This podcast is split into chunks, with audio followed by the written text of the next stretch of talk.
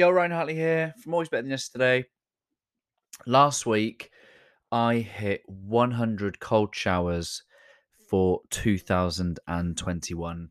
At the start of lockdown three here in the UK back in January, I really doubled down and, and made a commitment to do more of the Wim Hof method, which is um, breathing techniques and it's um, cold water exposure.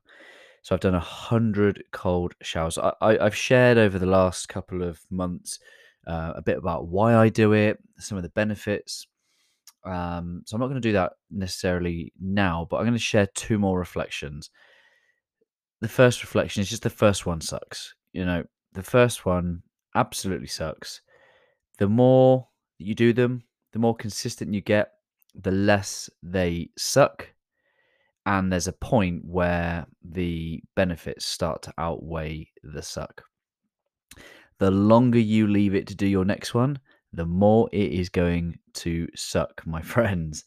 I, uh, I we went away over the weekend, had some time off, so I went about five days um, with not having a cold shower. And I tell you what, it's uh, you soon get out of the rhythm very quickly. So just try and stay consistent. My final reflection i know i said two but this is number three is that length does not matter. Anything you know between 30 seconds and two minutes is good. You're going to get good benefits from it.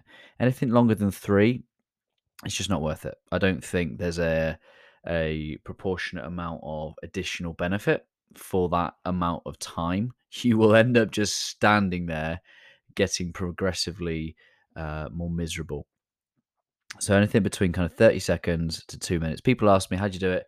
Um, you know, and they seem shocked that you can you get in and have your normal shower. Have your warm shower to start with. Uh, just don't leave without having turned it down to cold.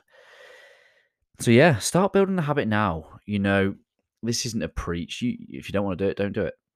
But if you're curious and you you thought about giving it a go, this is just for our health, my friends. Do it for your health. Do it for you. Do it for your health and well-being there's a lot of nonsense going on in the world around health and well-being and you know we can't get health and well-being solely by um, healthy shakes and, vitamins and things like that. We have to do a, a holistic rounded basket of things that are going to help us and i think this is one of them. It's natural it's good for you um, so many benefits um, so build the habit now while it's warm and I hope that way that you will continue it throughout the winter months. Not for me, but for you. And it's the marshmallow thing. It really is how can you do something difficult and uncomfortable to then um, really get the benefits on the other side. And that's what I mean about the benefits soon outweigh they suck because you know how good you feel after doing them. You get enough examples, enough evidence of that. 100 evidence, 100 bits of evidence. I can honestly say there have been about five times where I've just whimpered and I've gone too tired and I've come out and I'm like, well, that was just painful. Didn't enjoy that one bit. I don't feel any better for it. Actually, I just feel sulky, sulky. But 95% of the time, I come out of there feeling fresher, more alive, more awake, um, and ready to go, healthier, happier, more focused. So maybe this has convinced you to try your first one. Maybe this has encouraged you to continue. But either way, my friends, 100 cold showers for me.